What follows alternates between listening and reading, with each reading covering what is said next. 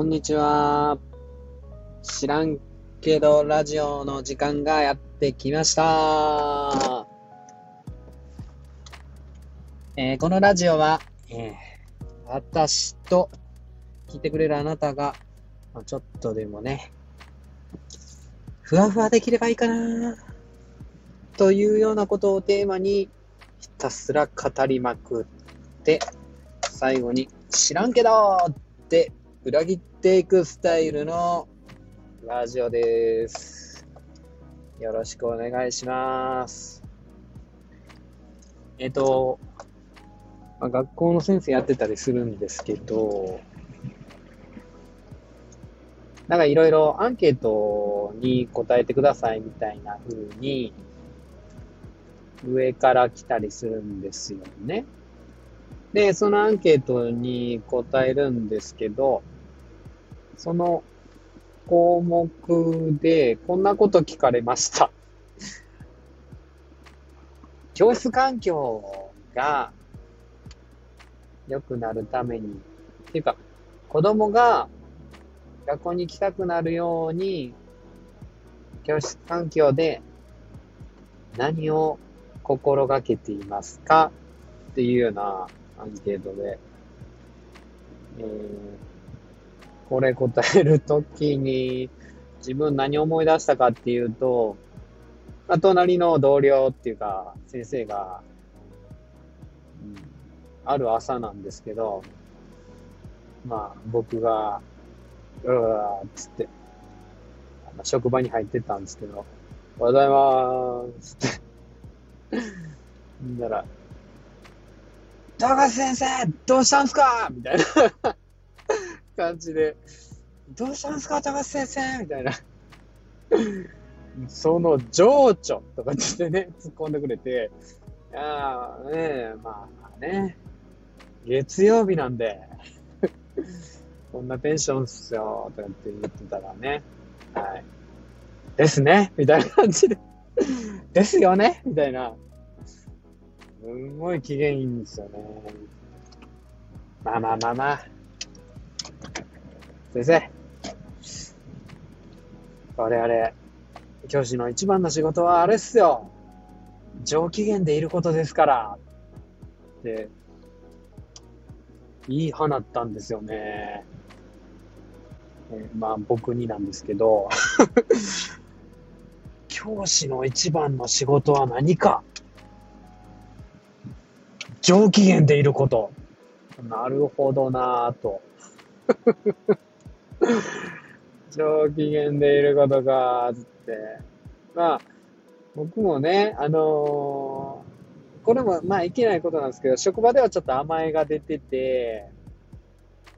先生たちにはもう甘えきって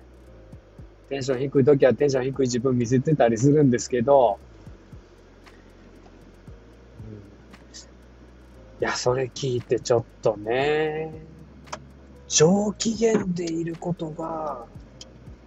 教師の一番の仕事か、考えながら自分の教室に向かいましたよね。おはようみたいなみんなおはようよく来たねみたいな月曜なのによく来たみたいな俺もマジで嫌やったけど、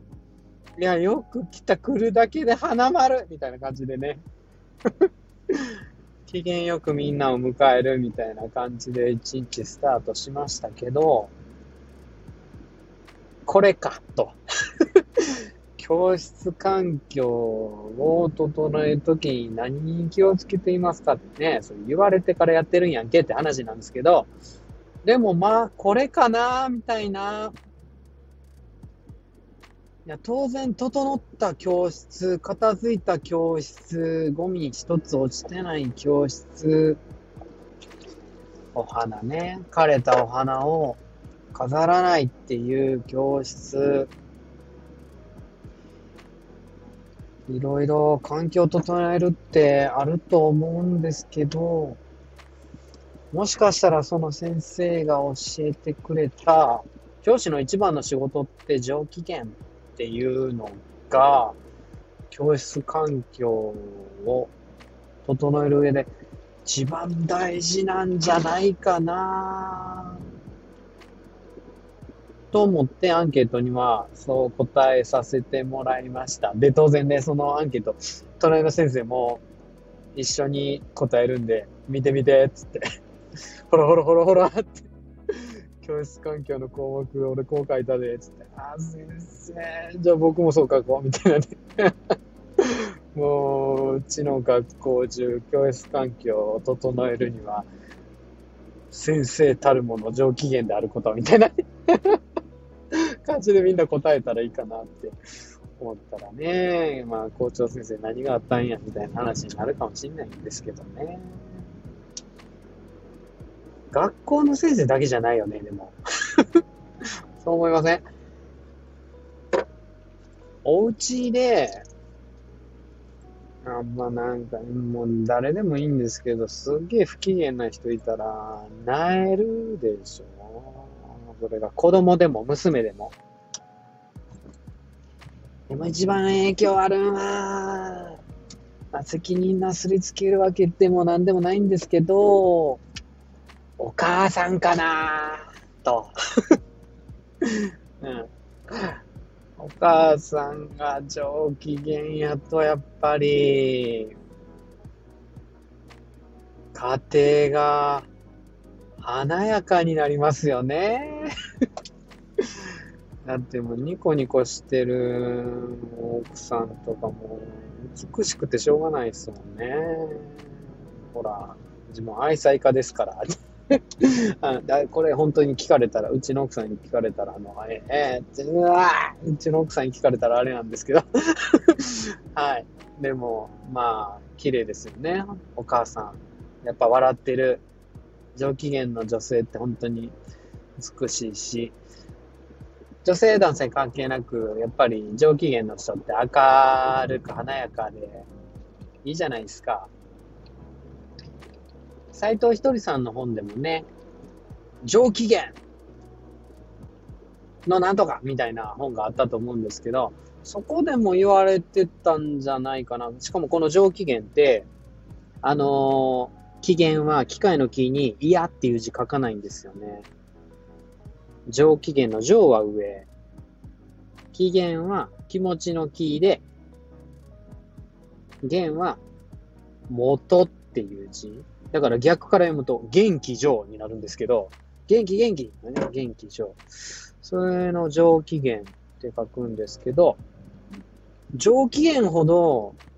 のボランティアは他に存在しないよ、つって。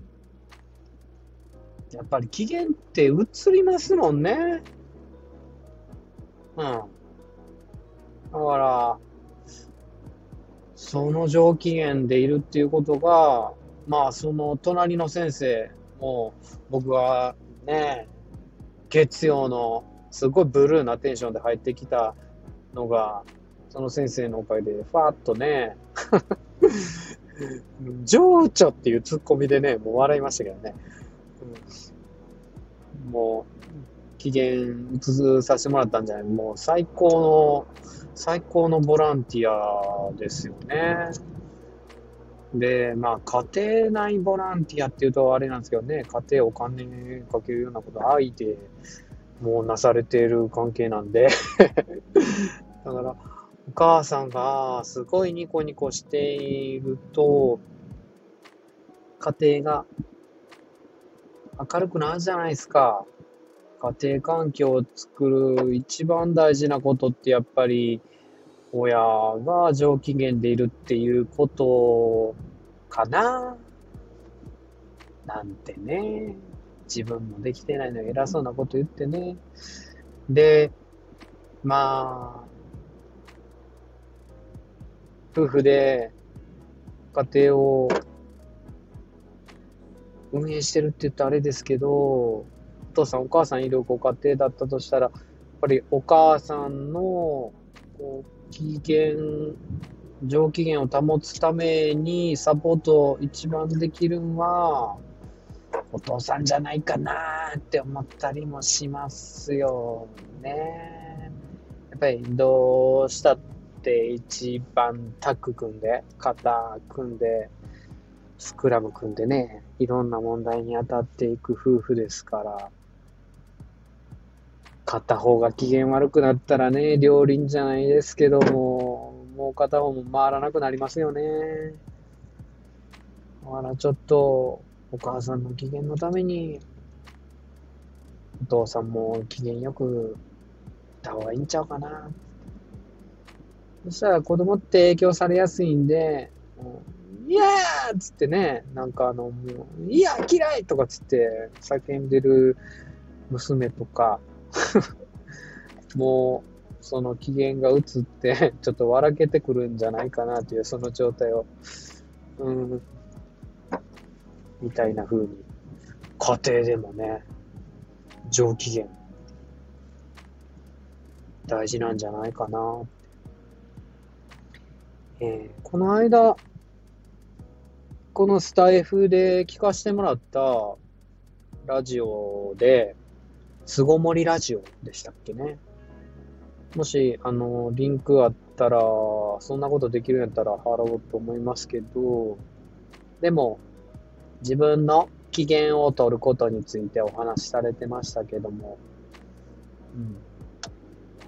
やっぱり上機嫌でいることが大事やって今度分かったら、その上機嫌でいるために自分に何してあげられるかっていうことを、いろんなパターン持っとくってとっても大事やなって思います。僕の場合、いつもなんか仕事の帰りに、とっても通勤で車運転するんですけど、その時になんていうか好きなオーディオブックとかね、そんなんを聞くっていうのがすごい、仕事のこと引きずらずに家庭に帰るっていうことで、チャンネルを変えるっていうことでも上機嫌保つっていう手段になってるし、オーディオブックをね聞くとかもうご褒美でいいよね。コンビニによってスイーツを買うとか、結構その甘いものも好きなんですよ。だからそれで甘いものと苦いコーヒーをって言ってもね、コンビニコーヒーなんですけど、甘いのを食べながら、甘いのを食べるとまた苦いものが飲みたくなる、苦いものを飲むとまた甘いものが食べたくなるとか言いながらやってるとちょっと機嫌良くなったり、それこそなんていうか、ひたすらもうなんか変人やと思ってもらってもいいんですけど、こうやってひたすら喋りまくってるっていうだけで、ちょっと機嫌良くなりますよね。あと何かな、自分を上機嫌に保つ方法っていうと、やっぱりあれですかね。やっぱなんかいろいろ出すっていうのがいいみたいなんで、今のところね、オーディオブックで入れることばかりだったんですけど、耳で聞く、オーディオブック入れる、スイーツ食べる、入れるですけど、まあもうトイレに行ってね、用を足すってだけでかなりスカッとしますけどね。とか、あと汗かくって僕すごい大好きで、ランニングもうコース決まってるんですけど、朝30分ぐらいにしとくんですよね。45分とか走っちゃうと、どうも最近は次に繋がらないみたいなんで、回復が間に合わないみたいなんで、自分のペースでいいんですけど、30分ぐらい自分はランニングして汗流す、帰ってきてシャワー、すっごいもうこれだけで上機嫌朝月曜も乗り越えられちゃったりして、ちゃんとね仕事職場行けたりしてね、汗かく、これもいいですですよね。あと上機嫌保つ方法、皆さん何かありますか？ということで、教師たるもの、教室環境を保つためには上機嫌でいるべしっていう教えから、斉藤ひとりさんの上機嫌、それは最高のボランティアだよっていうことで、自分を上機嫌に保つためにはなんか方策持っとかなあかんなっていうのでちょっと考えてみました。皆さんはどうですかね？ふわふわしますか？こうやってなんかほら、なんか笑っちゃうとね、ちょっと上機嫌っぽく見えるでしょ？見えるって大事。上機嫌っぽい。高瀬のラジオ聞いてたら、高瀬さんって本当に上機嫌ですよねって言われたら最高ですよね。大事大事。どうですか？上機嫌でいけそうですか？ふわふわできるといいんですけどね、あなたが。知らんけどそれでは、あなたがまた上機嫌で過ごせて、なだれのごとくいいことがいっぱい起きますよう祈ってます。それでは、バイバーイ。